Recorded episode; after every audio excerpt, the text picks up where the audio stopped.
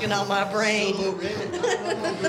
And that is it. That is the theme of the show. We are about, well, in, in real life, folks who are listening, we've actually just finished the show, but here's the intro.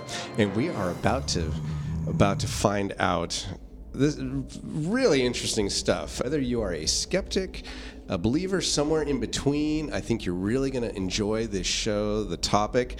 Well, it starts off with Napa City Ghosts and Legends Walking Tour. We have the proprietors and hosts of that tour, Ellen McFarland and Devin Sisk. Hi to the two of you. Thank you for coming. Thank, Thank you so much for having us. Oh, this was a lot of fun. So we hear all about the tour, and then we we we delve pretty deep. And and maybe I should mention that normally this show is appropriate for all ages. I don't think this is necessarily inappropriate, but th- there were some things that might might be deemed a little frightening for younger kids that we we do get into. So parental. Uh, what do you call that, Kelly? What- Parental guidance suggested. parental guidance suggested. Thank you very much. Like a light PG 13. Yeah, something Yeah. like that. Yeah. Depends on the kid. Yeah, The bunny. yeah. Know, know your yeah, kids. me. I'm thinking me is like you know when I grew up, I was like eight year old watching horror films. Me too. Every chance I got, so you know, High Bob fives Wilkins. across. I would be. I would. That's right, creature feature. Yeah. Yep. Was he creature feature or was he? No, Bob Wilkins Bob was creature Wilkins was feature. That was creature Features. Yeah, features. and then Yeah. John Stanley. Yep. Oh. And now Vincent Van Dahl. Mm-hmm. Vincent Van Dahl kind of looks like a burned out rock star. Mm-hmm. Like a Nikki Sixx, but like a Nikki Seven or Eight. He's gone through it already. Gone through it. So yes, if you if your kids are used to watching these horror movies and hearing these stories, there'll be no problem. But we do talk about some, you know, the ghosts and other things that might go a bump in the night and um, get into your dreams. So I, I had a lot of fun with it. I appreciate you being here. Before we get to the show, oh, if anyone wants to follow along at home, uh, the website is napaghosts.com.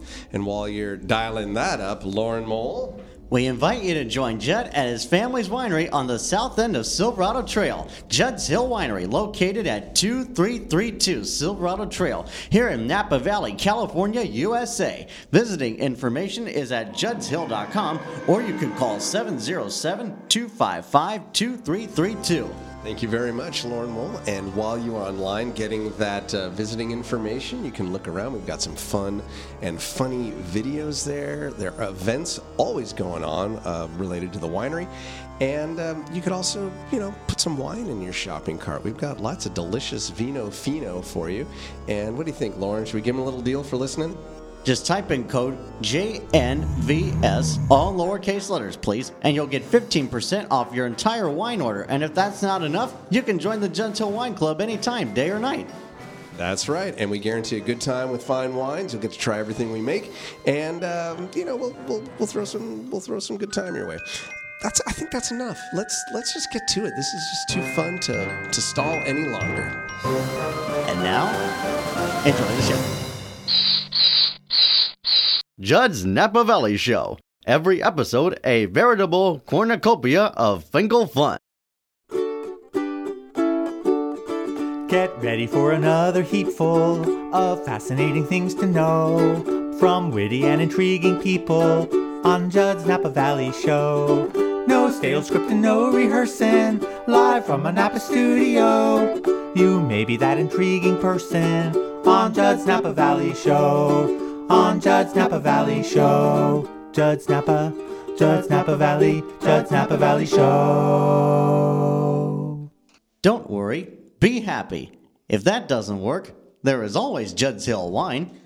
And now, live from Wine Down Media Studios at South Napa Century Center, it's Judd's Napa Valley Show. I'm Lauren Mole, and here's your host, Judd Finkelstein. Well, good morning, Mr. Lauren Mole. It's so nice to see you. I am always happy to see you. This is a cool day. I am. Well, when the audience listening now here's what our topic is, it's all going to make sense because I left my house this morning, by the way, and it was beautiful. It was sunny. I stopped uh, along the way, along Jefferson, in about Midtown Napa, and it was beautiful and it's sunny. And when I got here to the studio, it was so foggy. My lights were on. I couldn't see.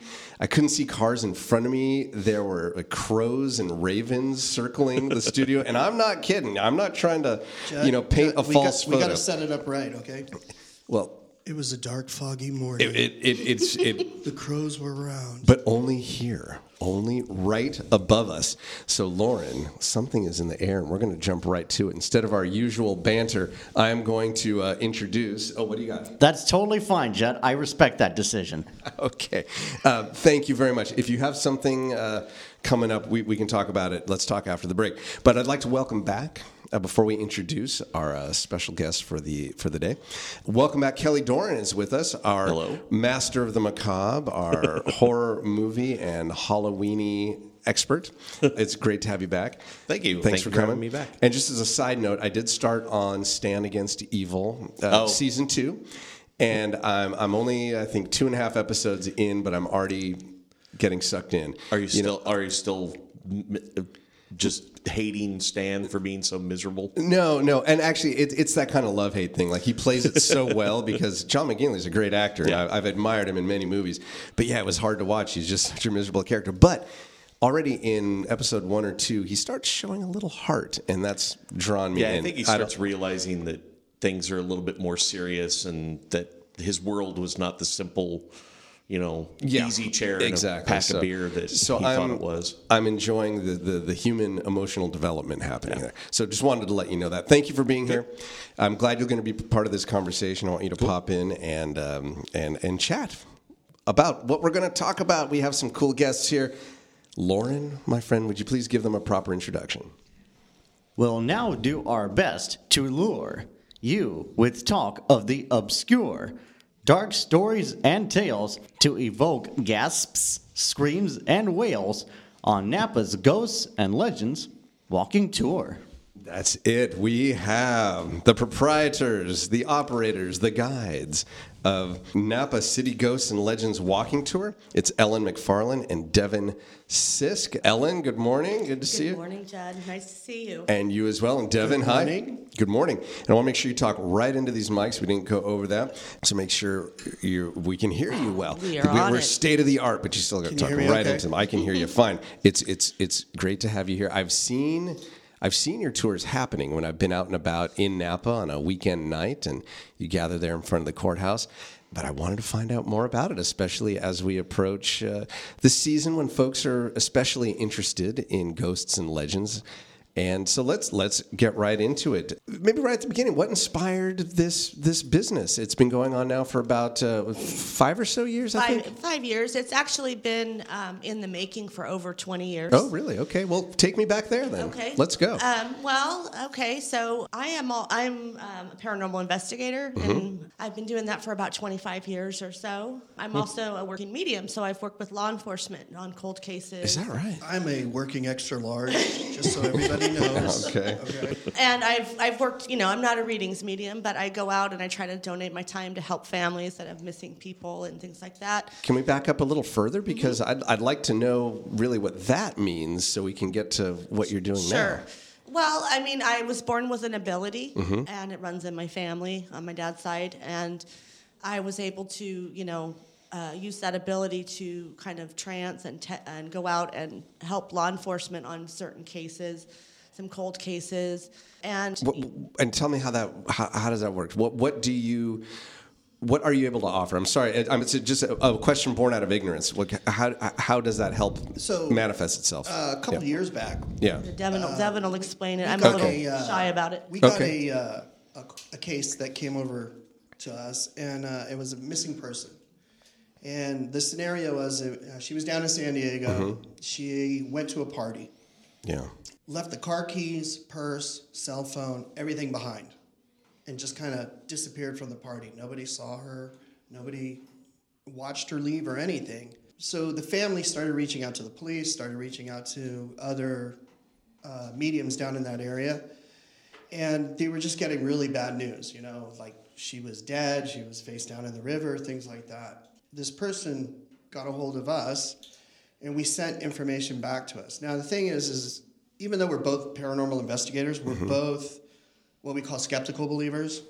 Okay, so Okay. you know we believe in all this stuff, but at the same time we're not stupid. I don't know about the wood nymph, though. I don't think I believe in that. This Wood is an nymph ongoing. lives matter. Okay. all right, all right. All right, this is an argument between the two of you we won't get involved in right now, but uh, So they start sending me information, and even though I work with her, I'm still skeptical. So I'm not giving her all the full information. I'm just kind of, hey, we have a missing person. you're trying not to lead her in any Right, I don't direction. wanna lead I, her I go in astray. blind to everything that I do. Okay. Yeah, No even the cases we work for clients, she goes in blind. Okay. Like, I'll do the research, or one of our team members will do the research. So she ends up nailing everything. Said this this girl's 22 years old. She was 22. She also had a. The description was she was a hippie chick, Okay. and uh, which she was. She ended up uh, leaving the party with somebody. Ellen goes, Devin, she's still alive. Okay, she's going to make her presence known in six weeks on the border of Arizona and Utah. That's very specific. Very It's pretty specific. specific. A time specific. frame and a location. Exactly. And sure enough, six weeks to the day, she calls her family and says, Hey, I'm out here at the Gem Fest or whatever festival she was at. so she was, you know, she was alive, and I would have killed my kid if I would have too. She wouldn't have been. Okay, Yeah, so. so, it, it started with that. I, I call myself a reluctant medium. uh-huh. The law enforcement, uh, I've worked with Sonoma County and a few other of the counties. They know how to get a hold of me, but I don't really talk about my cases that much. I leave that to Devin if he wants to discuss it. Should I ask how this information comes to you? Yeah, it, it's it's by guides from the other side, um, spirit guides or guardian angels type of, of voices. So it is voices. You are you are you're hearing the information Uh, Yeah, as if we're it. speaking. And I'm um, I'm almost completely deaf in my left ear from Oh. a tumor, so I will hear in that ear. Oh. So oftentimes I know for sure that it's not a human voice; it's something that I'm hearing, and they will give me weird weird references to things so that I will know what they're talking about. Like they'll show me a movie scene, or they'll a song, or they'll say part of a word. One time it was hair products. They were like. Aveda shampoo, and I'm like, why? What does that have to do with anything? You know, and they'll get me to say things. So, my journey started with that. I lost my mother at a very young age, at the age of 10, suddenly. And my journey was to try to find her in the other world. Oh. So I didn't find my mother until last year. But you have. Yeah, but I went to, I had to go to Salem to do it, and I had to do it with somebody else. I couldn't find her myself. So to give back to people what they've lost is my job. This that is is, what I'm most passionate about.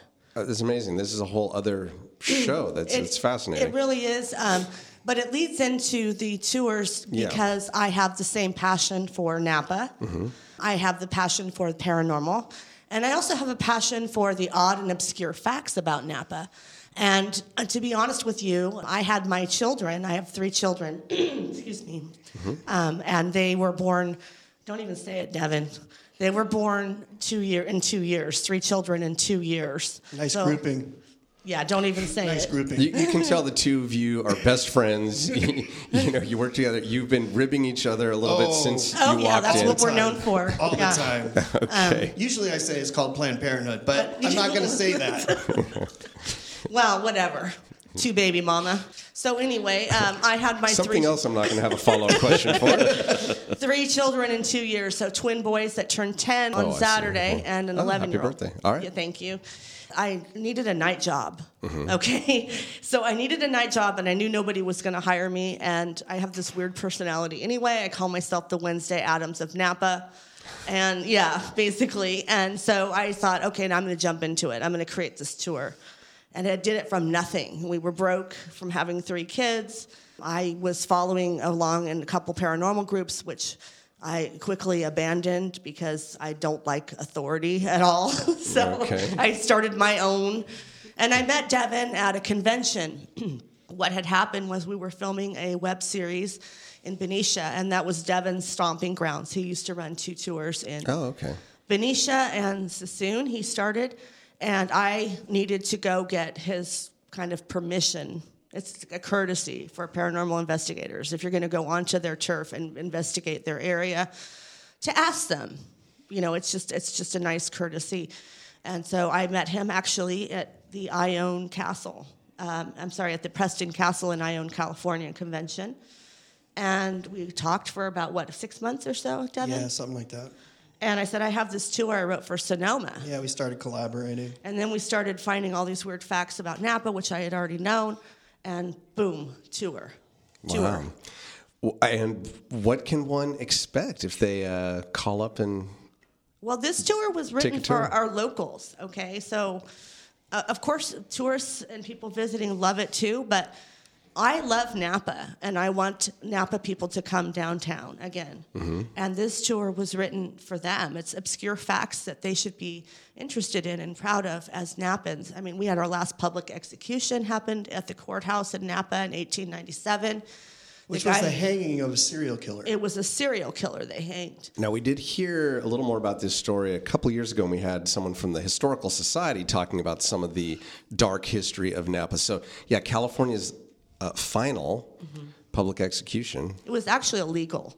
illegal. Illegal, yeah. And They'd already Ill- passed a law that they couldn't do it, but Napa hated Billy Rowe so much that they did it anyway, and they hired a photographer to actually photograph the entire event. And Sheriff McKenzie cut Billy down with the knife he stabbed Lucina Greenwood with. Oh, my God. Very symbolic. yeah, h- hiring a photographer back in 1897, you gotta you gotta realize how much effort. Well, that's a big deal. Not Yeah. everybody had a I mean- camera on their cell phone in Well, 1897. Exactly, and then it was. I think the the biggest thing they had was uh, quick shutter. They didn't have camera speed. They didn't Mm-hmm. have shutter speed.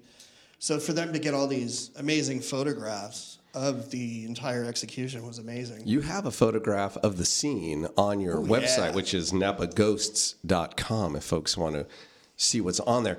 Uh, okay, so that's, I assume you tell the story of this Yes. maybe in front of the courthouse? Yes, and we also have a judge that we speak to, and it's a story that uh, I, I'm not going to reveal what the judge's name is because it kind of comes out. We ask our guests to tap into their abilities, and a lot of times they will come up and get the name.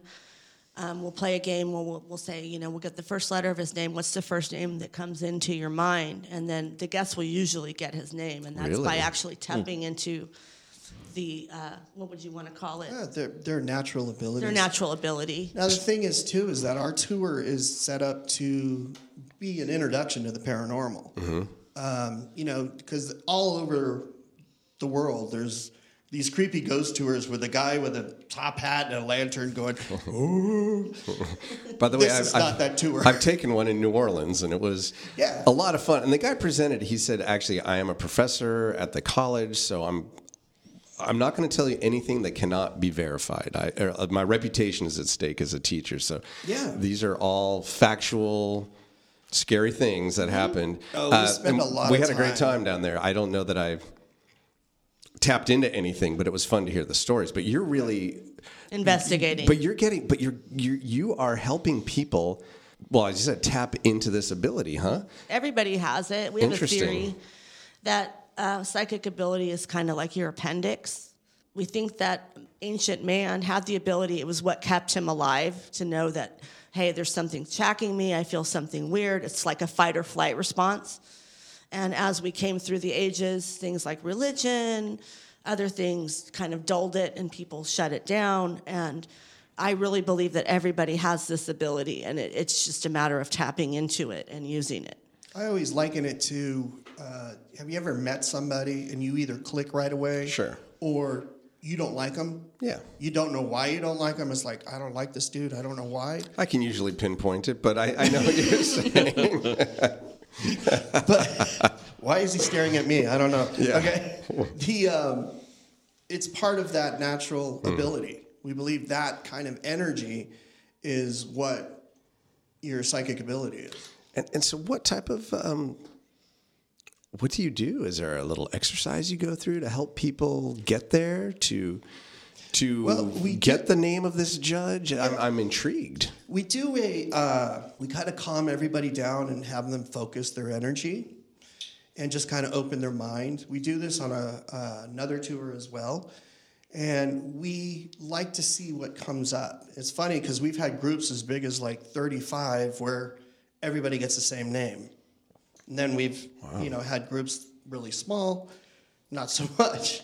But it's like, it all depends on the energy of the group. the other thing we do is we use some of the tools that we use in the field. Uh, we let people use them. Uh, people use dowsing rods, which dowsing rods have been around since the early Egyptian times. Most people familiar with water dowsing or yeah, water witching. Yeah, that's what I think of when I think of those. Right. Some people are what we use them for is uh, spiritual communication, Hmm. and it's a good physical a physical shot of them answering yes and no. And uh, we also use K2 meters, which read off electromagnetic energy, which means, and the theory is, is that ghosts give off an electrical signature. So therefore, we should be able to read that device, or read that signature with a device that reads electricity. So We use a combination of both, um, you know, metaphysical and science, try parascience, I guess you would call it, um, because nobody's proved anything yet, and nobody has all the answers. So Look we at you consider, coming up with words, parascience. right? I, like know. that. It's like uh, we we just uh, you know continue to look for the answers. It's like my my search for my mother. We search, we search. That's what we do. We we try to find things. Can I? You don't have to answer, but I'm curious. Maybe it's too personal, but uh, how did you know that you had contacted your mother? This is kind of a fascinating idea to find a loved one who's who's passed on. Like, how, how do you know you've made this connection? I went to uh, a place in Salem that I, I had kind of contact, but then I went to Marty and Michael Perry, who are huge in the paranormal field. They've worked on all the shows. And I had a private reading with Michael and Marty. Marty's a psychic artist. Michael is a reader, and I don't. I'm not sure. I, I'm a little ignorant about all this. I'm not yeah, sure what those terms not, mean. They're not. They're well known in our world, but not so A much. A psychic artist is somebody. It's almost like a police sketch artist. Oh, So oh, okay. She sits Okay. there. Kelly is an artist as well, so maybe you've got some questions about this. But uh, I don't really feel like tap into anything paranormal. I just, I mean, I do my monsters and stuff, but okay. I don't. But if you have any I don't know, quest- what- follow-up what is- questions what does about a this, so how- psychic artist So do? what happens is is uh, Michael starts doing a reading, and as he's doing this reading, which means that he's communicating with the other side, he's getting information from said person. Uh, she starts drawing whatever impressions come she to her sees mind. whoever she sees. Yeah, so it could be she could draw a sketch of somebody, or it could be a thing. You know, She, like she drew uh, items in our lives that were Right. pre- relevant that only I would know about. Mm-hmm. She drew my aunt, who I lost when I was 19, who was like a second mother to Mm. me. And then my mother, my uncle, my dad, my mom, my grandmother, my mom's side, everybody came through.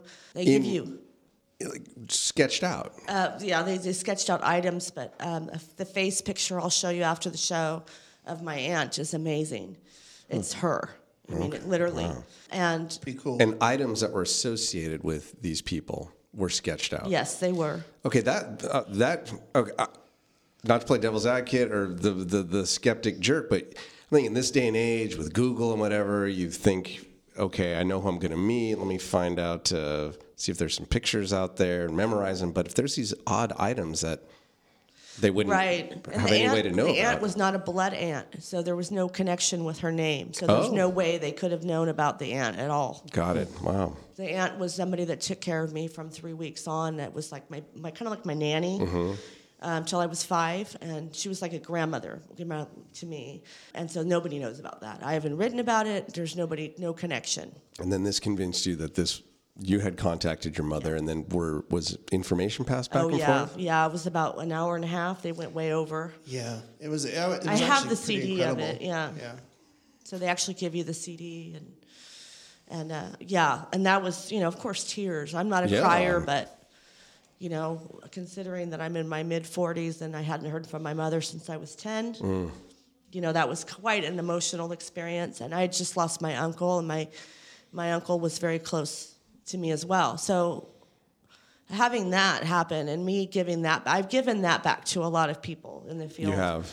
and I don't charge for my work. I'm just not a person that does that. I don't Oh, feel that that is my that the tours support what we do. We're able to travel. Mm-hmm. We're able to go and see things and do things, but um, the work we do not charge for. We're you know as active investigators, we also go into homes and help people who have hauntings, things like that. Um, so we work on cases all the time. Boy, do I want to hear more about that. We we got to take a quick break. Sure. But I, we've barely even scratched the surface of the tour, and I know there's three of them too. I want right in different. So I want to hear how you research them, how you choose the the stories you want to talk about, what guests experience along the tour. We've heard a little bit, but let's really paint the picture, and then uh, just a little more about the two of you. We have got Ellen McFarland and Devin Sisk of Napa City Ghosts and Legends Walking Tour. And we've got Kelly Doran back here for October. Thank you, Kelly. And uh, Lauren Mole, what do you have to say? You're listening to Judd's Napa Valley Show. We'll be right back after these messages.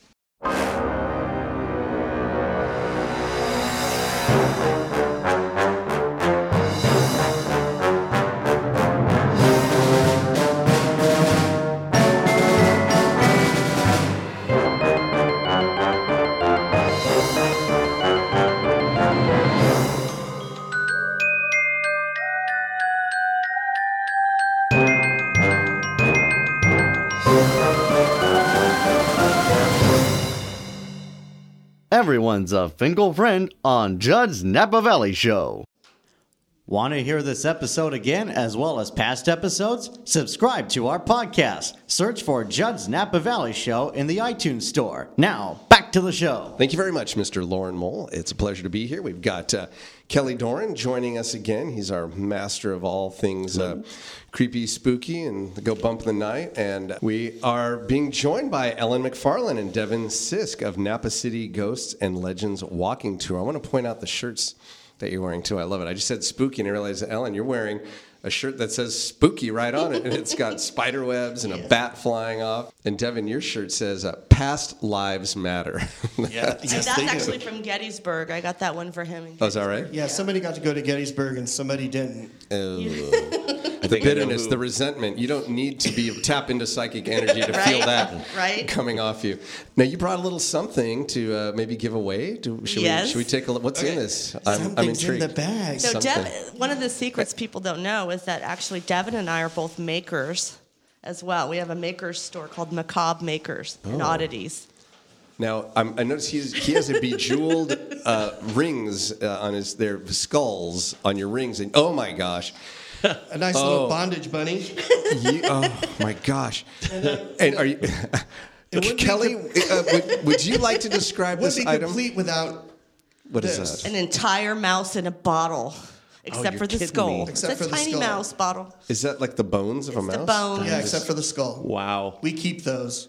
Eh. Okay. I again, no We follow-up rituals. question. No, I'm just kidding. Kelly, you are a, uh, a a writer, an illustrator, an editor of newspapers. Uh, use your your vocabulary if you would paint the picture of what has just been set before us, because Well, there's- it's unlike anything I've ever seen. I'm a little intimidated. There's this little black bunny rabbit. Kelly, you have to come up with a safe word, okay? yeah. Penguin. Um, there's, Penguin. That's your safe word. So there's this little black bunny, and it's got bejeweled eyes, and it's staring at me, and it's also covered in all sorts of like studs and chains, and there's a chain from its nose to its ear, and it's got a little punk rock metal spike for the nose, and then there's this tiny, tiny little bottle about the size of a half dollar height full of little bones. And i'm absolutely that is so awesome the little bones that is cool Would you the like to bunny tell us a intimidates story? me and i'm going to turn it towards judd right yes, now it has these so kind judd of can oh have yeah the glare of It's the- like these red the ruby bondage bunny. eyes, and then the the strip of metal studs over the eyes look like an angry Yes. eyebrows. it's, and ma- it it's is- a very angry little It bondage is staring bunny. at me, and I am I'm feeling agitated. Actually, I- well, my- you have tell to us just about remember this. that when it was inspired, we, we Yes. used the phrase "what." Oh, is this something we Use can say on the phrase. radio? what? Remember the phrase? No, mouthing I fr- it. I'm forgetting the phrase. Bring out. The bondage gimp. bunny? Oh, yeah, bring out the bring- gimp, yeah. Okay, reminiscent. If you've seen Pulp Fiction, uh, Yes. reminiscent Yeah. of the gimp in bunny form. Yes, and the oh, bunny oh, is yeah, black. Pulp Fiction, yeah. That's black it, yeah. with red eyes. That's Yes. what. That's what. Maybe your own personal gimp. I'm And going to go also, pop culture. The red eyes also remind me of like the uh, Amityville horror with the little pig. Yes. The, the, Oh. the Yes. pig figure that had the red eyes. That I know my wife will remember that, and probably chastise me for bringing that memory to her. Okay, again. well, if, if she's listening, uh, actually, we don't have a phone line to call, but Finally, what is the inspiration? What what create? uh, Oh. What you make macabre maker? Is that your? Yeah, it's the Macabre Makers and Oddities Okay, shop. you can look that up. And what inspired this figure, the bondage bunny? Devin and I were very punk rock back in the 80s. Was it Easter? It was Easter, actually. Yes, it was Easter. And we actually go out to dark markets. We're doing one called the Menagerie in uh, December, and they have it's a it's full of oddities and dark market items. And so we decided to make bondage Easter bunnies. Okay.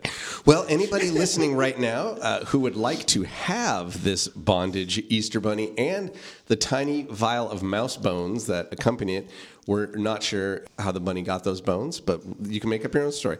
Be the first to tweet. You got to use Twitter. Use hashtag JNVS for Judd's Napa Valley Show, and then put at Judd's Hill. That way, I'll why, see it is, immediately. why is Kelly all of a sudden uh, got his phone out? He's You know? tweeting right Why- now. Why are you tweeting, dude? What's up? There's He no wants that bunny. there's no rules that say he can't. So feel free. The first one to tweet will get this. I will take this bondage bunny and uh, mouse bones back to the tasting room at Judd's Hill at the south end of Silverado Trail. And the first one to tweet will pick it up by Friday. That's your deadline. If it's not gone by Friday, then Kelly Doren is getting it. Unless you're the first to tweet, and you can tweet right now if you want this. I'll let other people All right. tweet in. I have no desire to take that bunny home myself either. Are you creeped out as well? I think it's it's actually it, it's pretty cool, you know. But uh, yeah, the, those eyes though are a little disconcerting. Paint the picture for me. If somebody goes to napaghosts.com and or calls you at what is the phone number here? 888 Toll, no, not that. That's an old phone number. Never mind. Don't call that phone number. Oh, the other one I wrote down. Sorry. This is why we prep for a show. Or, so they go to napaghost.com or call 661 261 5430 to book we, a could, we ticket. couldn't afford the other six. That's Yeah, why you- it's six six one. You were so close. So now We're you're just so the neighbor close. of the beast. Yeah, right, exactly. right. What's going to happen? You, you t- take me through it. Sure. So, like I said, we like to do obscure and odd facts, and we use a lot of comedy on our tour. As you know, we like to be funny people. Mm-hmm. We like we think that raises the vibration. It makes everybody have a good time, including the ghosts. So we talk about uh, Napa history. We talk about the buildings. We talk about odd things that have happened in Napa. We talk about a judge. We talk about the execution, a murder suicide. A little bit about Napa State Hospital. What else, Devin? What else have we talked about? Uh, we talk about some of the wildlife in downtown Napa. Yes, the rebobs what we call the rebobs. would be the drunk culture. Yes. Oh, yes, okay. So, so we talked about the legend of the Rebobs last week, but now you're calling uh, a little derogatory term for people who've had a little yeah. too much. Uh, to, well, uh, we've noticed that. Well, I don't know. Have you ever It's noticed, calmed down a bit. It yeah, has. it's calmed down a bit. But have you ever noticed that alcohol makes people deaf? Yes, it makes them very loud. because all of a sudden they're like yelling. and It you're seems out on like- Saturday nights. yeah, Yeah. At Wednesday- night, usually it's downtown, yeah. Thursdays and Saturdays in Okay. Napa. So we usually get somebody coming through. "Ah," you know. We uh, talk about a lot of the, a little bit about the um, Native American area in the area. We talk about personal experience. We talk about past investigations on things that have happened on the tour. It's about two hours full of just interaction. It goes very fast. We also had paranormal pup night a couple nights ago, a couple months ago. Did one in Yeah, that Napa, was one in good. That was a lot of fun. People were ghost hunting with their pups, and we Oh. brought treats, and they loved it. It was great. We did it for the full moon, so it was howl at the moon with your with your paranormal Oh, that's pup. cute. Yeah, we do uh, obscure events too. We just Uh, did the Victoria Price dinner right, with which that, was really cool. and I'm resentful, by the way, of that. Victoria Price. I'm very keen to meet, get on this show. I'm a fan not only of her father, Vincent Price, Yes. but the cookbook that he wrote. We don't need to go too far into that, but I would love to do something again with that. It's one of my favorite cookbooks, on, the uh, Vincent Price cookbook. Yeah. She will be appearing on Creature Features, so we did hook her up with Creature Features. right, we'll, we'll Right. talk about that. But so, you, and you have an event coming up. Yes. Uh, the Mystery Winery. Yes, we have a mystery winery next week. We can't say where it is. However, I can give you some clues. Okay. It's going to be a well, it was once a speakeasy. It was once a resort, and it is one of the oldest wineries in Napa. It's a place Ghost Winery. Yes, but it's not a winery that we've done before. And we're going to be doing a 1920s type speakeasy event with wine and cheese. We'll be telling ghost stories and paranormal stuff. Um, did a little bit of history there, and it's going So to be break on out the- your Ouija boards, kids. Yes, Come on right. down. And that'll be Thursday, October 24th. Yes. And information is at Napa Ghosts. Yes, dot yes. Uh, we also do a few other things. We work at Flora every weekend this month, pretty much Flora Springs. Winery. Oh, Flora Springs, yeah. And we are going to be doing. What, what, do- what do you what do you do there? we do ghost tours there. Okay, at the at the winery. Uh, through the caves and then, Oh, cool. and, and then on the uh, grounds, and then we do, uh, you know, a little bit. They do wine tasting af- uh, during and after. Yeah, I've had some great experiences out there. Um, you know, and our logo, come for the wine, stay for the spirits. Yeah, Right. that's so good. It fits. And speaking of that, uh, little double meaning because your doesn't your ghost tour also, if folks want, there are some ghostly cocktails that they can partake in, or there was at one point. Um, There was. Uh, I remember looking, reading some funny names, which I didn't write down, but there were some the something zombie and the Yes. some something else. I, Yes, uh, we're looking actually for another partner for that to Oh, do okay. that again. We do that Because spirits and spirits. I mean, it sounds- Yes, yes. Originally, we had a we had that where we had the cocktails with it. We're probably going to be doing that on the bus tour. Yes, we're actually launching a mobile tour on the Ghost Bus where we will be going to locations and having spirits. Oh, okay. Nice. And you don't do it just in Napa. You've Sonoma, Vacaville, and then Devin. Are you still doing the, the Benicia? Uh, no, I'm not doing Benicia or Suisun any, any longer. We're strictly concentrating our efforts up here. Okay. Sonoma is really cool. Each one of our tours has been set up to be a little bit different. Sure. To highlight different aspects of the paranormal, where we use the iPad and we show you pictures of the history here in Napa. And you get to see some cool pictures of the execution and things like that. Just old town stuff. Sonoma, we really want people to dial into the metaphysical side. We really want people to feel what's going on. Hmm. And we kind of touch on that in Napa, but in Sonoma, we go really deep with that. And people seem to really Very dark. respond. Yeah, it's the, well, the history is really dark, as you know, most of us know. So I'm assuming that you probably have a age appropriate uh, age in mind. Eleven. Well, you 11 know, we have some eight year olds that have come on there, and it's really up to the parent. Some of them all watch the shows. Mm-hmm. We've actually been on the shows, we've been on Ghost Adventures and a few of the other shows. And some kids love it. So it's really, it's really, we share some of the content with the parent and they can decide. I see. Well, it, it sounds like fun. I haven't done it. Like I said, I've seen you guys out there, but I, I will have to uh, check this out one of these days. What um what was it? I'm looking at my notes because I remember there was something I wanted to ask you. Well, what about um? I think I read somewhere, Ellen. If you want to talk about this, that you actually like had a spirit Attack me. become part of you at some point or attack you. Is that what it was? Um, I've had a few times, a few times I've been thrown out of my body. Yeah. what, what is what is Uh, well, Devin experienced it firsthand at the Ryde Hotel Yeah, out the, in uh, uh, the Delta area. We were doing an event and we were doing a uh, 75 person seance. wait? Yeah. Aren't seances We do usually events. for I thought about they were like normally like very, fairly. No. Uh, eight to twelve people? We do it. We can do it at events, and it was it was Wow. very successful. Right. Okay. So, and we're out on the Ryde Hotel, which is out in the middle of the Sacramento Delta. Mm-hmm. Very Art Deco, 1920s. 1920s speakeasy Very haunted. hotel. Awesome hotel. Actually, was owned by was it Bela Lugosi No, Jr. Lon Chaney Jr. Lon Chaney Jr. Oh. at one time. so we're doing the séance, and our method is, you know, we got everybody holding hands around tables, and I'm holding Ellen's hand, and I calm everybody down, focus their energy, focus their energy, and then I squeeze her hand, letting her know it's time for her to call upon the spirits. So I'm sitting there, I squeeze her hand, nothing. So then I look over at her, and she is face down on the table. Okay, I don't know when this happened, but she's literally face down on the table.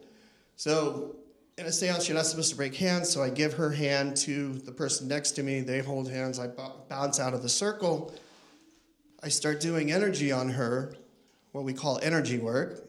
And uh, I go, Where are you at? Where are you at? She looks up at me because her forehead was face down on the table. She looks up at me, and it's a man with a full beard. Okay? And I'm Wait, like, wait, you saw a man with a I full beard? I saw beard. a man with a full beard. Okay, and then we did pushing, and then Like where her face where used her to be. fa- where Ellen's face was, it was now a man with a beard. Huh. Okay, which, okay, talk about being scared. Yeah. How do you react to that? Yeah, I was like, well, immediately. I know how I would react to that.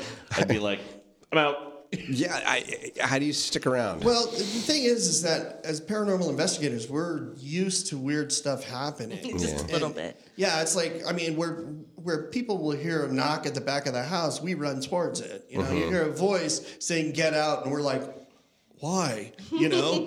so, it, it, it plus you know it's my partner, Right. so I'm you know very defensive about that. We're very protective of each other. We're very protective of our team. I start pushing energy wise. She pops up and she goes, What are we doing? And I go, The seance. She goes right into the seance. Okay. So, did you find out who Yes. the gentleman was? Yes. That night was so crazy. This freak storm came in during the event. The hotel ceiling collapsed because it's a really old, old hotel. Thunder, lightning, water, water pouring down the walls of the basement and the speakeasy. He came in on that storm, like an electrical uh, being that came in with whatever spirits were coming through the area. It amplified all this, all the activity, all the paranormal activity. And he was a. There were prostitutes there.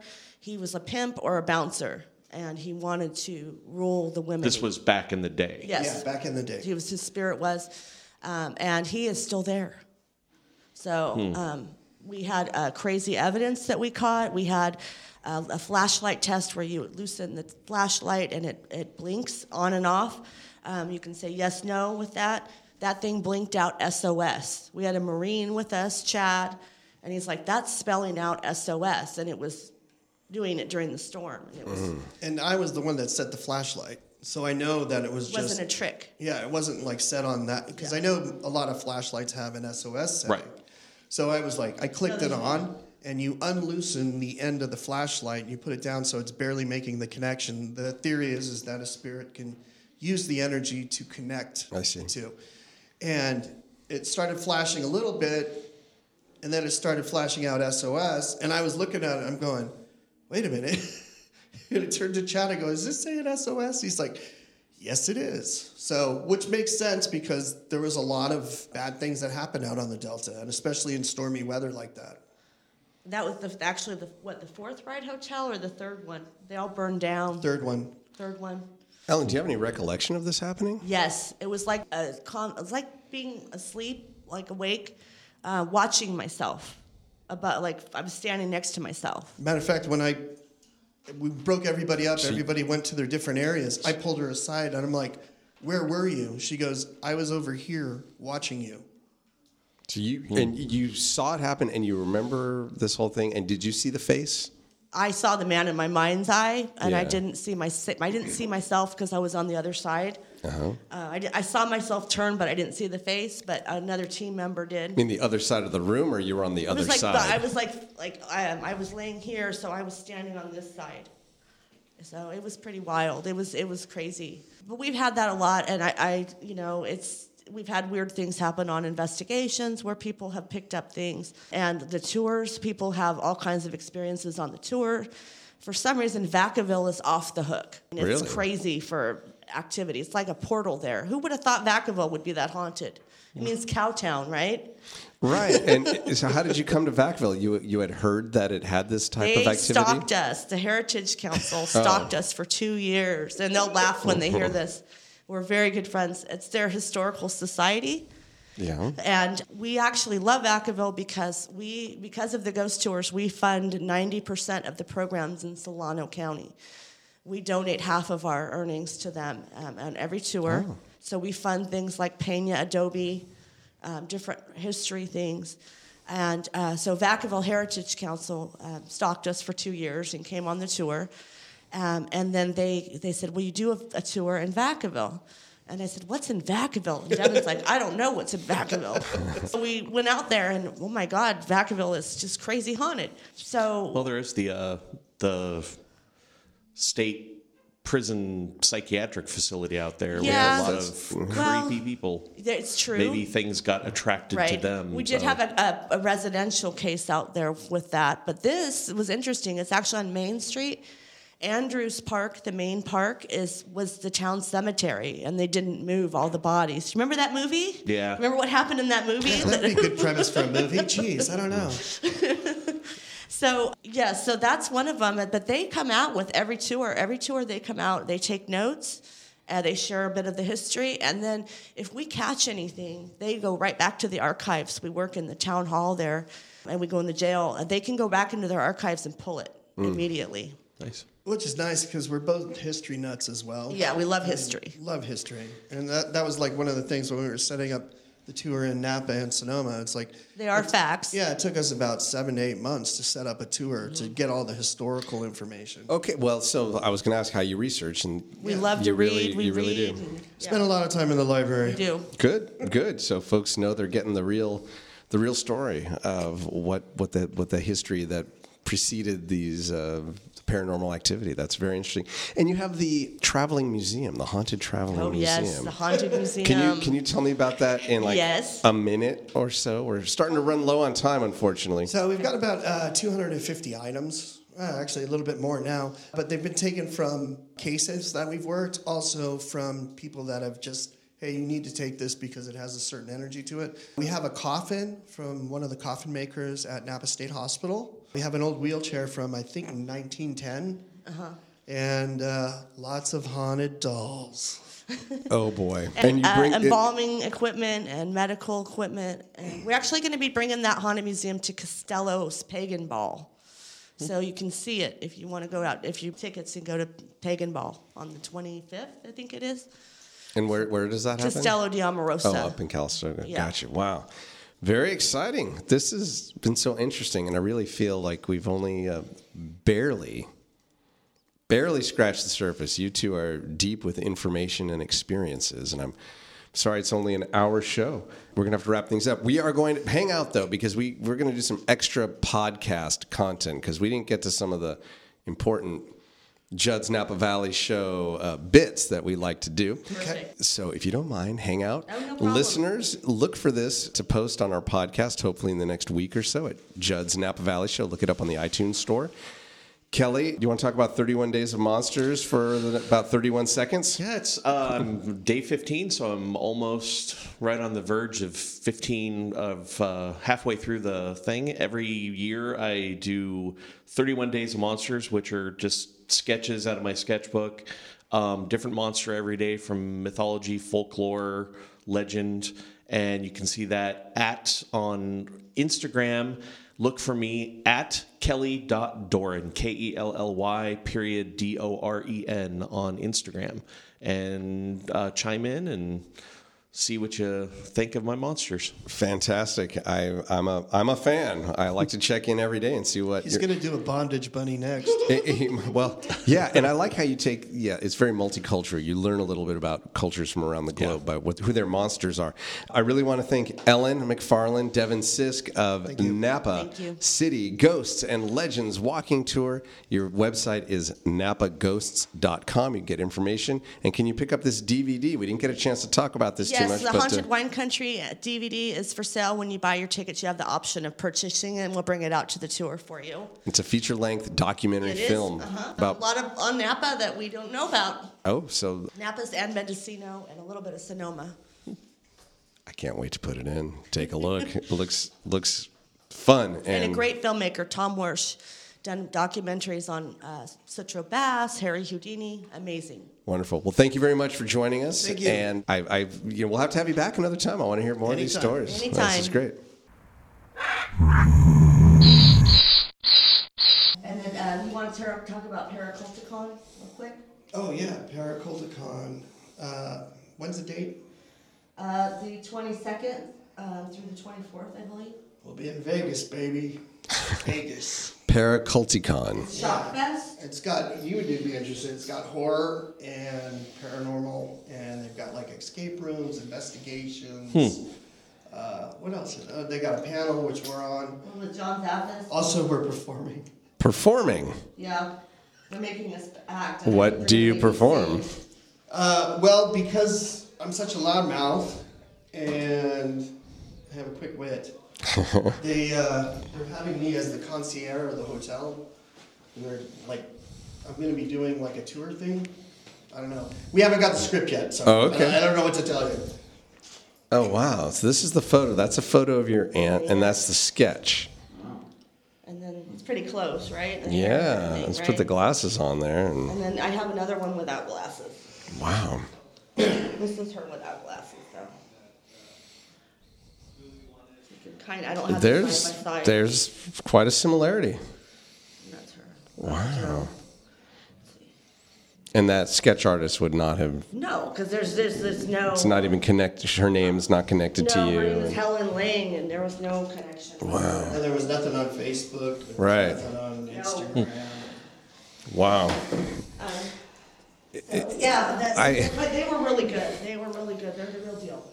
There have been points in my life where I, I've kind of would excited and expected to see, and maybe that's the problem. Like you expect it and it doesn't happen. But Well, it's- I've stayed in places like uh, Yeah. in Not in. Uh, go with the flow, right? I guess so. We we've spent the night at the. You know, Columbia State Historic Park, and Oh, yeah. everyone said, That's "That's the place. That's the place." And Well, it, it's Wait, like uh, seeing an actual ghost is very difficult.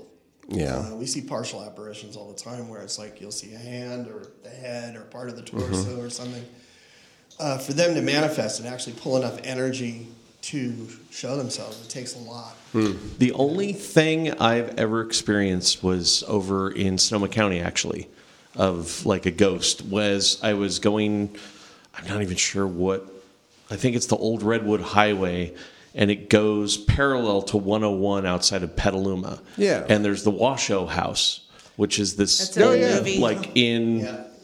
and right as I was passing by in front of there, a shape ran across the road in front of me. Mm-hmm. And it was, I mean, it made me slam on my brakes because I thought I was going to hit somebody. It was clearly a figure, a tall, human sized figure, but it was very ephemeral and it just ran across the road right in front of my car, right out in front of the Washoe house. And I had thought, it, I was, it was late at night and it was dark. And I thought at first like somebody was like running to their car from across, across the street until my car went right through it. oh, oh so it did go. I was. How do Yeah. you know it was a ghostly? You went through it. Yes, I went through it and hit my brakes because I was Oh. so freaked out. That's the only thing I've ever that. seen. Yeah. They- well, actually, I've that was the only ghost I've ever seen, but I do have like another experience that really freaked me out. From uh, was shortly after my father had passed away. Um, he passed away at Kaiser Vallejo at, in the hospital, and I was down there because I was having migraines at the time and had to pick up a prescription. And I was in the pharmacy, and while I was standing in line, I was you know just kind of like numbed out, just you know waiting for my number to be Droning. called. Yeah. Yeah. just kind of thinking. And if I got the impression, I felt a hand on my shoulder, oh. and what it gave me the impression was was of an elderly person behind me that had lost their balance and just kind of needed to brace themselves mm-hmm. for a 2nd mm-hmm. on my shoulder. And I went to go and kind of turn around and say, like, you know, are, are you okay? And there was nobody behind me in line. Yeah, now, that- now that- Devin just looked at Ellen like, "Oh yeah, we know about that." Oh, so yeah. is that a kind of a common occurrence? It happens a lot. Reaching out and feeling? Yeah. Well, no. The the whole uh, when somebody passes, they have a certain amount of time, and we're not sure what that is. You know, if it's six days or twelve days or whatever. They have Never. a certain amount. What? Or never. Yeah.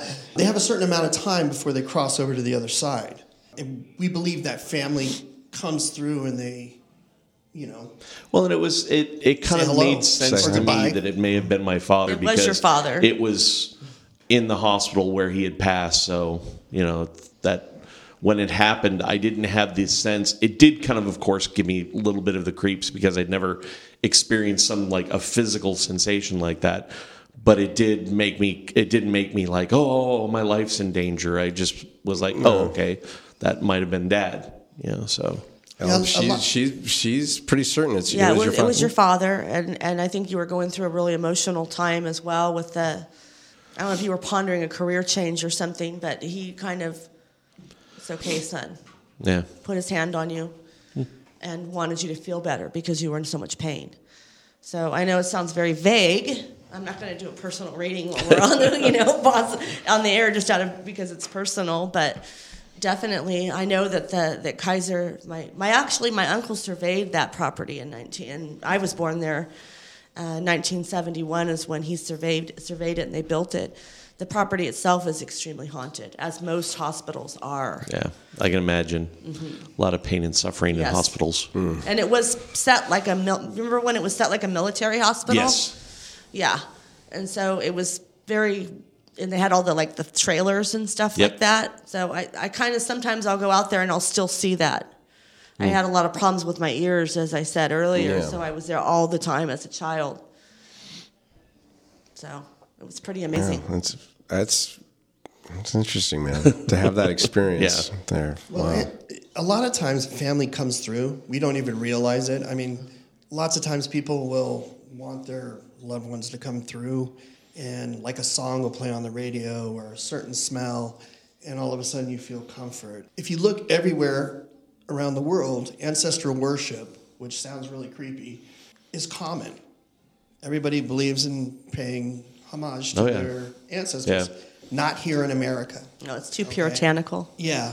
So we we believe that if you actually reach out and you know invite them in, they will show.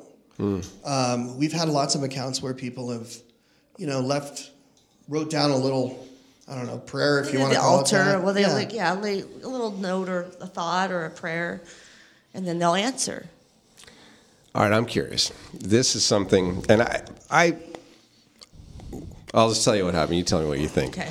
A few years ago, I spent the night in the house that my father grew up in, and you know, it was his, his parents' house. I and I never met those grandparents; they were gone before I ever came around, and um, I've won't get into all the details, but I was able to go to that house and spend the night there, and I'd never been in the house. And it was, I guess, the room I stayed in had been my grandparents' room. And as I was putting my stuff away, I noticed there was a, you know, day by day tear off calendar on the dresser. And the day that was showing was my birthday. But I was not there on my birthday. Coincidence? Something I think that was an acknowledgement. Showing, I don't know. there are no coincidences Yeah? in No. the paranormal. No, there really aren't. There really aren't. So what do you think? I think I think that was their way of saying we, we acknowledge you, and we, we know you. And I probably think they knew you. You did meet them. You mismet them before you were born. Um, I had a real problem with that. I lost my dad suddenly. Yeah.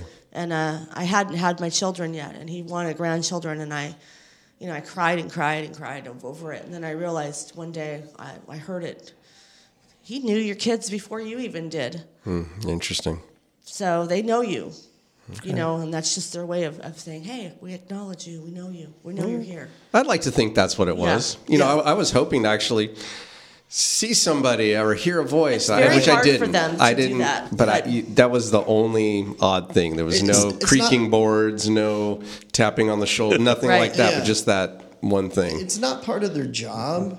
You know, I mean, it's like everybody has this concept that if you know when you get to heaven, it's like you're flying around playing a harp, and it's not. It doesn't work that way. We all have to work when yeah, we get over there. everybody's got a job on the other side. Whether it's you're paying for what you've done over here, or you are helping somebody, like you become their guardian angel. Which he would know because he was dead for 17 minutes and crossed over. So he has a very unique story. We're talking about you, Devin. Devin. Yeah. Is that something you want to talk about? Thanks Where- for throwing that out. Well, we would know, so he experienced it, and Yeah. that's part of why we do what we do. 17 minutes. Yeah, which isn't the record, unfortunately. I wish it was. That sounds like a very long time. It was. It was long enough for them to take me out of the ER stall and uh, put me in the little goodbye room, which is where your family goes to say goodbye to you after you pass. And uh, my wife was in there, and she's calling everybody, saying, you know, Devin's dead, Devin's dead. And in the meantime, Should I ask what preceded this, or oh, yeah, no, just- no worries. I had food poisoning. Oh, So if you ever know where not to eat in Antioch, Oh, just let me know and I'll tell you where not to eat. but that's severe. That it. Oh, yeah. No, I had, uh, what was it, Shigella, Shania, and E. coli. E. coli in my system. Yikes. So, and I had what ended up uh, sending me into cardiac arrest was 108, 109 fever. Oh my They goodness. had him packed in ice. That's probably why he was able to be dead for so long and come back. Yeah. Okay, so down. so you're in the goodbye room. Yeah, And- in, in the goodbye room. Now, meantime, what had first happened was I woke up at the end of the bed. This is the very beginning of my experience. I woke up at the end of the bed, and there's all these doctors, and all I see is my wife being held by a nurse, and she's screaming, No, no, don't go, don't go. I immediately go into husband mode. Oh my God, what's wrong? What's happening? Because I don't, I don't, know- I don't understand what's going on. She can't hear me, see me, or feel me.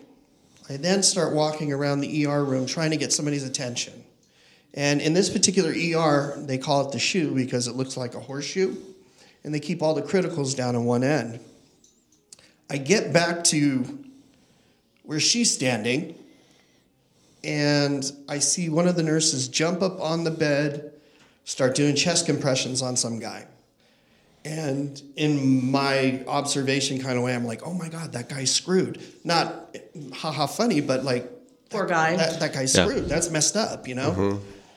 The doctor's part, and I see me. So I'm standing outside my body, I'm watching them work on me and wailing away on me. And then I start I start going back. And you remember the old TV sets when they would shut off and they would go down to a rectangle Yeah. and they just keep going? There'd be that one little dot of light little- in the beginning. Like me and my kid brother, we used to watch it as a kid, you know, and see if you could see movement. That's what it looked like. That's what it reminded me of. And I'm going backwards, and then I wake up, or I'm on the other side, and I'm on this crushed red velvet couch Because he's so rock and roll. because it looked like it came out of a rock and roll club. I mean, there's like cigarette burns in it and everything. Was, it was uh, awesome. Jim, was Jim Morrison sitting next to you and Jimi Hendrix? Not this time. Ah, damn. So the uh, I'm sitting on this couch. There's all these rolling hills and these beautiful trees. I'm surrounded by the most intense feeling of love that I've ever felt. I had the overwhelming feeling of coming home, like I was gone for six months, and it's going to be good to sleep in your own bed. That kind of feeling. Yeah. And I wasn't in pain anymore. Oh.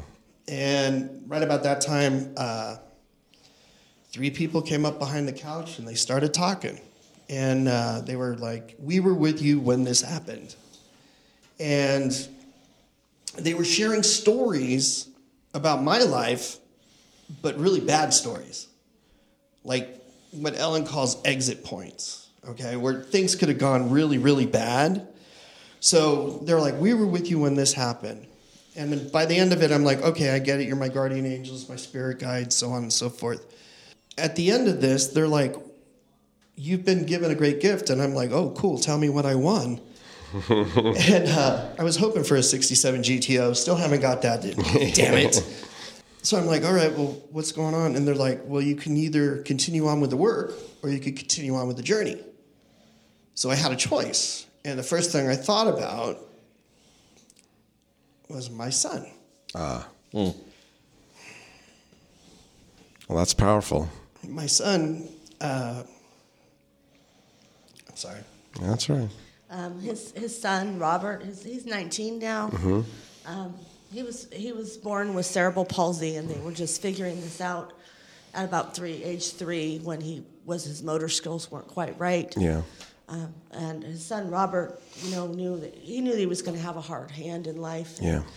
He today Robert is amazing. He's an amazing healer. He's an Olympic gold medalist in swimming. Oh. He's wow. going to school to be a doctor, and he does have his disability. Fortunately, it's it's painful, but it's it's on the more mild side, and he's he's got the heart of a lion.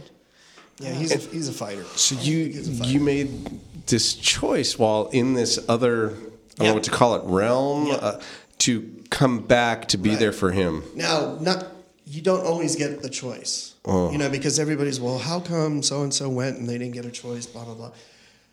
I don't know why I was given a choice, That was the gift they were speaking but of. that was the gift. So it was like, okay, you can you could either continue on and go on with us or you can go back. So I was given that opportunity to come back. And I couldn't leave my, my kid. no. Couldn't leave him. So no. I mean, as a father, I can yeah, I was, completely I was understand like, that. You don't like, want no, to leave. You know. Yeah. So, uh, meanwhile, 17 minutes had passed, and I'm in the goodbye room. My wife's at the foot of the bed, and it felt like I was dropped from outer space, slammed back into my body. And I sat up, took a deep breath, scared the living hell out of her. Obviously. bet. Thank God Walking Dead wasn't on. Because she would have been the first one to like put something in my brain pan, you know, like, oh, he came back as a walker. Got him. Uh, you know? silver bullet time or Yeah, whatever. exactly. So Wooden stake. Uh, yeah, yeah, it would, Yeah. it would have been bad. So yeah, I ended up in the hospital for like 17, 18 days after that. oh, Third degree burns all in the inside Yeah. of his body from the fever, Yeah, Oh had my a uh, heavy diet of broth, tapioca. tapioca, and Jello. I bet you don't eat any of those anymore. No, I don't. Yeah. Had you had this interest in paranormal activity before that, or is this kind of what triggered it to to investigate further what No, had this- maybe happened to you? This is actually the launching point. That was it. I mean, I've always had, uh, I would say, a mild interest. Like I'd read a book or watch a show or, you know, watch In Search of or whatever. And it Leonard was. Nimoy will do I that love to that show. right? It's like I'd watch the show and it'd be like, okay, you know, that would be cool, but whatever. And uh, this really launched me into learning about the paranormal and Well, com- being completely active. understandable. Yeah. Wow, what an amazing story! Thank you. And do you mind if we add that to the No, podcast? please do, please do. It's actually part of our. We do a lot of speaking, so we share it. Okay. And how we share, usually share, what we did for a presentation was we had a great friend of mine, um, Dawn Harvey. She actually did all these, and we had her do them in cartoon form. So we have Devin going into the hospital in the ambulance and waking up on the other side, and me talking to ghosts, and they're great black and white, you know, uh, line drawings that we that we do for our presentation when we share Very the story. anime. Very anime. Oh Yeah. yeah. So we, we, we think it's important because we think people that uh, that need us, that need help, that want to share their stories, this helps them to come forward. Got it. And we're all about helping other people and uh, working together with with uh, people to help them reach their, their best. There is no paranormal unity in the paranormal community. It's cutthroat. So we choose to just work in small groups and work. We our, our paranormal team is North Bay Rebel Rip, and it's an open team where we let other people come in and uh, learn, and we learn from them, and we bring in people that have never done in the par- anything in the paranormal. They come on investigations, and we teach them. So uh, we kind of keep our community in that little circle. I think. Wouldn't you Yes. say? Well, I like Yeah, the idea absolutely. of inclusivity. That Yes. sounds very open of you. All right, since as long as we're recording, and I didn't ask you this before, even though before we started the show, you said that's one of your most common questions is, "What's the most haunted place you visited?" So you can see I, I said it as if you've heard it a million times, My- and I'm setting you up to give the answer you've probably given a million times. My ex's house. Oh, Very no. haunted. Uh, there's a demon that lives there, I think. No. Just I, I kidding. think there, there's a couple actually. Um, yeah, definitely. yeah, definitely. Let's see, most haunted place in California or you I wanna don't go know. World, I, I'm just going to Where leave it you've to been. you. Where you've been? Where we've no, been. where you have experienced activity. I have a activity. couple, I mean, it's Oh, hard to ahead, imagine anything could top the story of you having a bearded man's face Right. and that coming into your body and you that leaving your body. That Yeah. sounds about as uh, intense as it could get. But it, it sounds like you maybe there's some other contenders here. Yeah, well, we had we were attacked in the Washoe Club in uh, Virginia City Oh, different Washoe Oh, yeah. in than in Yes. Petaluma. Yeah, different. twice, different- ten years apart. Ten years apart. He has. I have a picture of a scratch. That was pretty scary. So when are you going back? No, we I'm go joking. back all the time. Actually, we, we're in Virginia City a lot. Remember, we run towards it.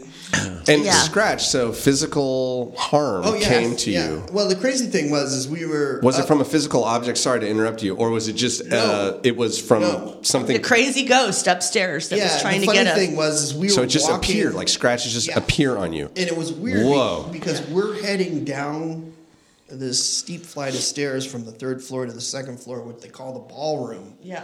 and We weren't supposed to be up there. you either. you watch the yeah right The- you watch the video and you see both of us get pushed at the same time down the stairs like you could see me responding and her Three of us responding yeah go. there was just a, it- like a domino effect like somebody just came through and i was i had my back uh, to the ghost and ellen and Marie. marie were in front of me and I took the main hit, but everybody took the hit. And then we get downstairs and we're kind of milling around and we're doing more investigating. You fell downstairs. I mean, No, no, no. We were Kind of staggered. You yeah, know, kind of we didn't fall. like we lost our balance. Got it. Didn't, we didn't nothing- hit the ground or anything. Okay, okay.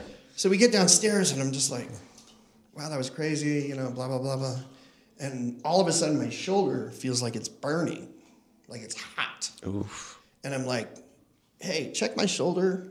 And Big scratch on it. I have a picture of it. Do we have our lap? Our uh, Wow. No, it's at home. It's on the tablet. And then did it did it uh, heal like a normal wound, like a scratch? Was there anything other than it coming from seemingly nowhere? Was there anything unusual about the wound? Uh, no, I mean it healed within a couple days. So, You know, like- it wasn't like a deep scratch. It was it just didn't have a weird power that No, sprouted but- spiders. I mean, or, it was weird the fact that it just. Came I out watched of too many movies, as you see, Yeah. but so, I like it. yeah. It's like, yeah. I mean, the, the thing is, is that spirits can be physical. They affect us in a lot of different ways. Um, whether it's emotional, whether you know, we believe that the most sensitive tool that we have in the field is our bodies. I think, uh, yeah, that was a, that was a scary one, and he had tried to choke me ten years previously.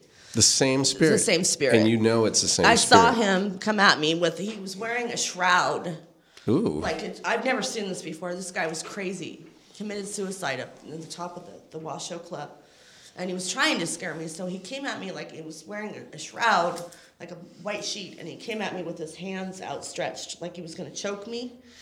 And I just took off. I'm like, I'm out. out, and I ran down the stairs. I don't blame you. When I you said we run towards it, I like every single time you run No, towards it. No, not all the time, not. but um, I don't. I, yeah, he was crazy, and you could feel that energy. You know how you could feel the energy when somebody's not right, and they're, Mm-hmm. Right. they're- like if you see a serial killer on TV, or you look at like the Night Stalker, and he's talking or something, you get that feeling, or even like Son of Sam, you like know, that. Can, can I just mention something? The photos that you have on your website, I took a look. There's no captions. Like, so I'm not sure what it is I'm looking at, but there's a lot of them where I know if I knew, I'd be even more freaked out than just the weird feeling I'm getting from this picture. So, you, yes, I know what you're talking about. Yes, and uh, we actually just website's working. right. We just uh, we just launched our new website this last week, so that's why it's still kind of needs some tweaking. But um, yeah, Yes, you get a sense. yes, and that's that's how I felt with it as well. And so that's like I'm not messing with him. It's not a normal thing. It's not a mm. normal en- energy. It's something that's different. Stay away from this And, one. Yeah, and it's it's when I'm working on a case, it's similar. It's like you'll get what they what we call a death spiral, where if it's a murder victim, they'll continuously go through the cycle of being killed, and you'll all have to go through it too, oh. because I'm trance medium. So I trance, which is what I did when I was thrown out of my body, and channel whatever they get, and then I go through it, and I'll be trying to, you know, at the same time communicate. It's okay. It's okay. Give me, give me some details. Let me help you, and they'll say okay, okay, and then right at the end, they'll just start right over again. It's So, eh, you're feeling what this victim felt. So Yes. you you have felt what it- Oh, it's yeah. like to be murdered. yes, and also yeah, Oh, my goodness. And it's horrible The look Kelly just gave me from across the No, table thanks. here. It's, it's pretty insane sometimes because we'll be working a case and I don't have it happen as often as she does, but I do pick up impressions sometimes. And there was one case I was working. The lady called us in, and I was like, "Okay, is you know we go through our standard questions. You know, has anything recently happened? Has there been a death in the family? And uh, she's like, no, but the report was that there was a kid, uh, about 17, 18 years old, who showed up in the living room and then disappeared. So we're like, okay. We were doing this case and we're working, and we're sitting on the floor, and we're all sitting Indian style in this circle. And all of a sudden, I start getting like this panic sensation. Like my heart starts mm-hmm. beating out of my chest. I start sweating really bad, mm-hmm. and I started freaking out. Like I'm, I'm like I don't want to move because we're in the middle of the investigation, and I started getting this fear. But the thing is, is it wasn't my fear. I wasn't scared. It was somebody else's. And then at that moment, I heard only what I could call a gunshot, and I felt a sharp pain in my head. I go running outside, and everybody's like, "What's going on? What's going on?" And I said, "This is what happened." Well, we talked to the lady as we're finishing up. Okay, we're packing up our equipment, and she goes, "Oh, by the way," she goes, "I forgot to tell you." She goes, "Remember when you said, you know, anything happened?" And I go, "Yeah, you know, standard questions." She goes, uh, "The kid two doors down was shot in the head." So I was like, They, they always forget to tell you. "Yeah." They always the forget at the end. last moment. It's like, "Oh, thank you for letting us know." Do you think they're testing you by not giving you that Yes, information? or- all the yeah. time, and Yeah. that's fine. We don't mind being tested. Okay, so both of you have sounds very strange, but experienced being murdered. It Yes. sounds like. Yeah. Yes. How do you recover from that? What? wh- wh- wh- how do you? I, I mean, I see. I, I can't even imagine what that's like, and how I would then be after having that experience. Like, how would I then cope? How would I become a regular person again? Because I think being murdered would be a very traumatic thing, Well, to put I- it mildly.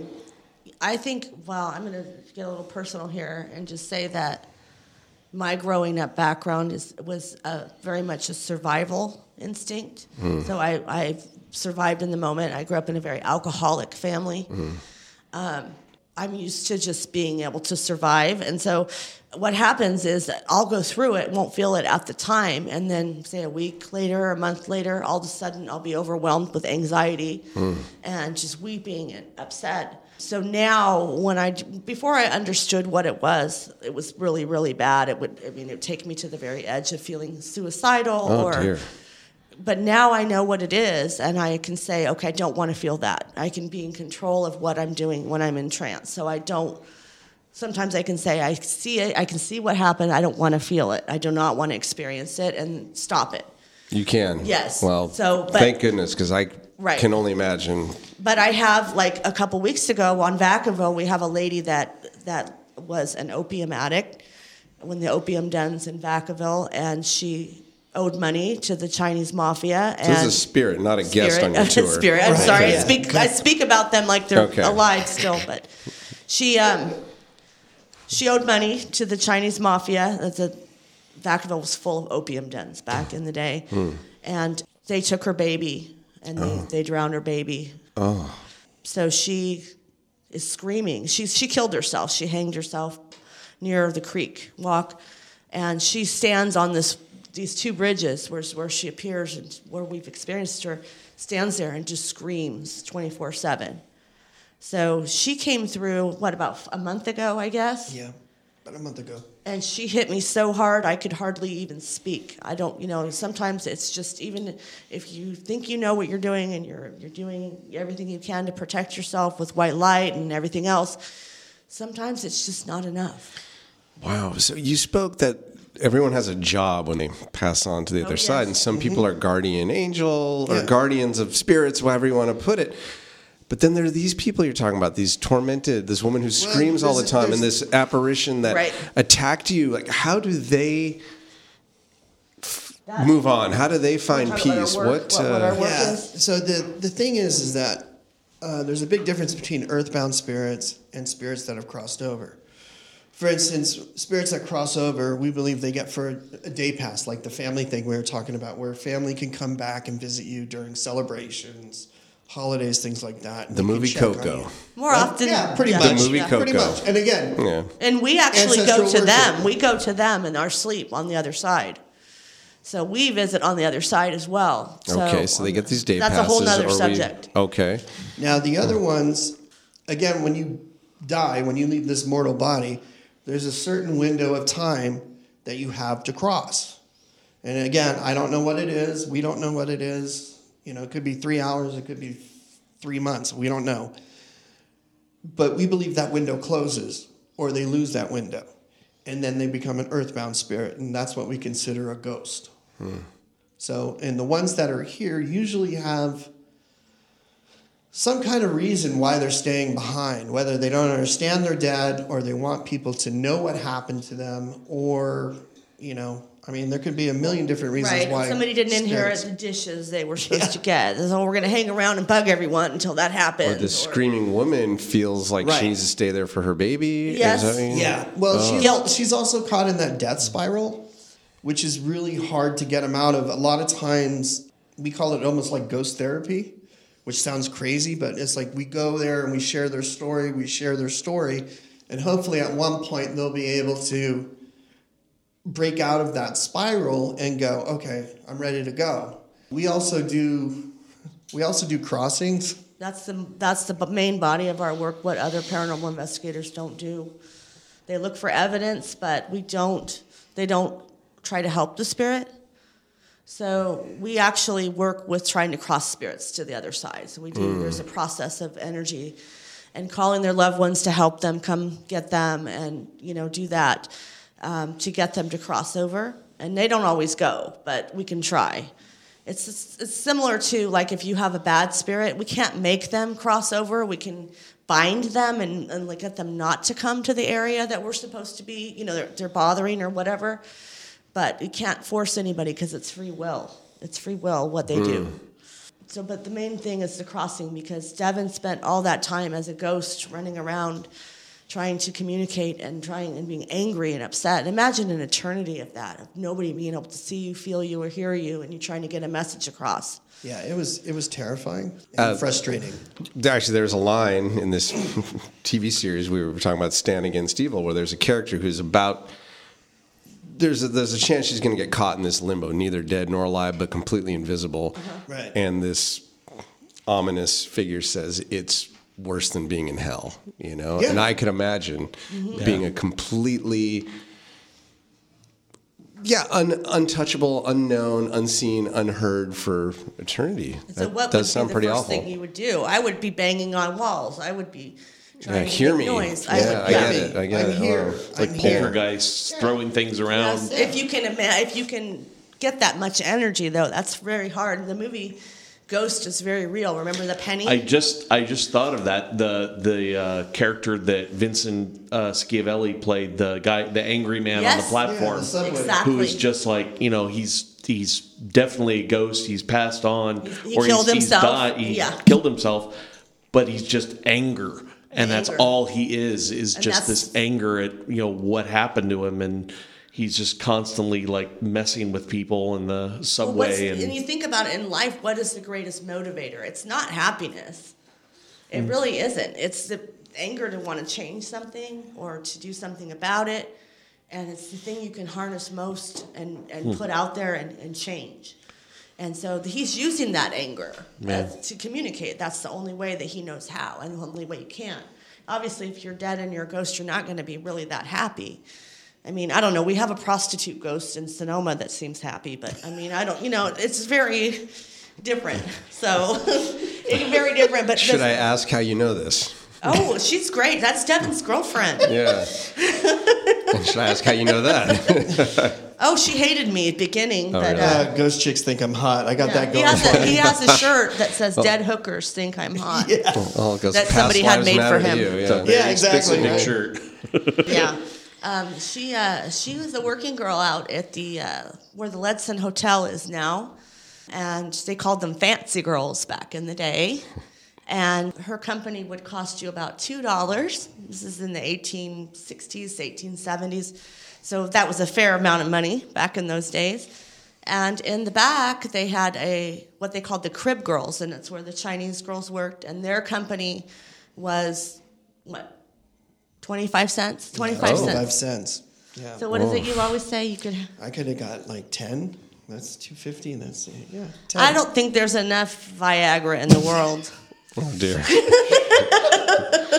you know, maybe we should move on a little bit. I realized this that we kept the microphones running. I said it'll be about five ten minutes. We'll do a little intro. We'll do a little pot, and we've been now going for about I don't know. 35, 40 minutes. So I, I appreciate your extra time. But I've got to ask you something before we go. Before, I, I hate to turn the mics off because I'm just so interested in this. There's a question. I don't know if this has ever come up in any of your tours, either from one of your guests or even from the other side. But I'm curious, and I'm sure our listeners would like to know if either or both of you uh, go nuts for donuts. Hell yeah. You do? Okay. They look so confused. Yes. So I've got- Actually, actually, where Ellen is a medium, I'm a donut whisperer. oh, thanks. Yes. You can see here, donut whisperer. That's Yes. it. Oh, come on. So I've got here a pink box, which Lauren is skillfully opening with his always present uh, pocket knife. And uh, I'll have you take a look. Here, Ellen, why don't you take that box? Take a look inside, and would you choose one of those donuts that Oh, I love one of these treats I that appeals it. to you? What do you see? I will take this pink one. Ah, the pink glazed rays. That's for you, uh, Ellen and Devin. What do you think? What's he going for? I was so hoping. I put that in just to see. That Yes. is I'm going a, for that one. a skeleton sugar cookie. Okay, I'm not going to ask you any follow up questions about that. He But- looks awesome. That yeah, the skeleton. I knew uh, you would want him because of Jack Skellington. So. I don't even want to eat him. He's so awesome. Well, oh, that's the next test. See how you eat. Do you eat the head first? Do you eat the, the stuff? The whole thing in there. It's like a psychological profile. How are you? What are you going to attack first? Are you going to lick the frosting off and then? uh, Actually, you notice he even has like a part in his hair. Look at that. He's even got oh, he little does. Yeah, the He's got- swoop, the he's got a little skeleton swoop. there. So, all right, All right. ready? Well, here okay. go. Here we go. Top of the head. Top of the head, right off. He's eating the the hair, the parted hair. Okay, delicious. But now it's time to play everyone's favorite party game here on Judd's Napa Valley Show. This is Mad Libs. That's right. We're going to play the fill in the blank word game. We're going to do about a 180 from the the darkness to hopefully something lighthearted and fun. Uh, let's see what we do here. So you know how this game is played. I'm going to uh, ask yeah. you Yeah, for some. Yes. Okay, but never mind. All right, 80s. and I think the listeners know too. So I'm just going to say fill in these blanks. I need a plural noun. Platypuses. Okay, and we have a newspaper editor sitting with us, uh, Kelly Doren. is is that the plural platypuses? I, Platy- believe pla- that platypuses is the plural because I don't think platypus comes from a Latin root. Where you would add the And, I. Yeah, you Not would a add pie. I. It would be so like fungi and Right. Octopi. I don't know. I've had platypi. It's actually pretty good. Delicious little uh, it's a little vanilla good. ice cream on a the little side. ducky, but it's Yeah. all right. Yeah, put it on my bill. All right, platypuses. We're going to go with platypuses. Another plural noun. How about drunk rock stars? Drunk rock stars. Got it?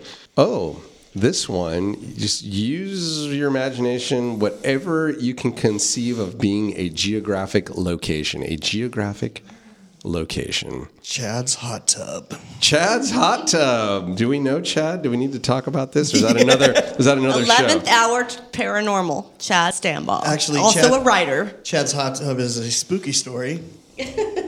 Uh, okay, next next time you come on, we're going to hear about that one. An adjective, a descriptive word. Most awesome. Most awesome. Very 80s. I like that. Totally. An adjective. Another adjective. Succulent. Oh yes, succulent. Because succulent, like these cookies. Yes, Succulent. indeed. Another adjective. Mm, I'm gonna go with sparkly. Sparkly. Sparkly. Just a few more here. Uh, a plural noun. Sex worker. Whoa, that was well. We were just talking about your friend Sex over workers. there. In, uh, In Chad's hot tub. yeah. Okay. Sex wor- sex workers, plural. Another plural noun. Crazy rabbit. Crazy rabbit. Like homage to the Yes. Bondage bunny. okay, and then two in a row. Adjectives. Leathery.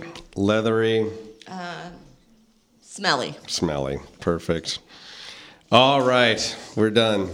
So earlier, Did we get an A? well, you tell me if we got Okay, any. okay. Earlier today, I went online and I, I found an, an article that was written about your tours in the Napa Valley Register back in May of 2014. Mm-hmm. And you've just rewritten a portion of that article via this Mad Libs game I love it. right now. so, bear with me here. here we go. Participants of the new Napa City Ghosts and Legends walking tour can be found strolling around downtown on any given Saturday night.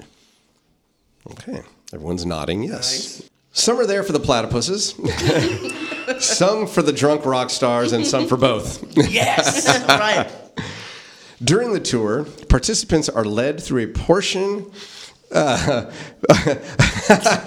through a portion of downtown Chad's hot tub, starting at the steps of the most awesome Napa courthouse. Yay.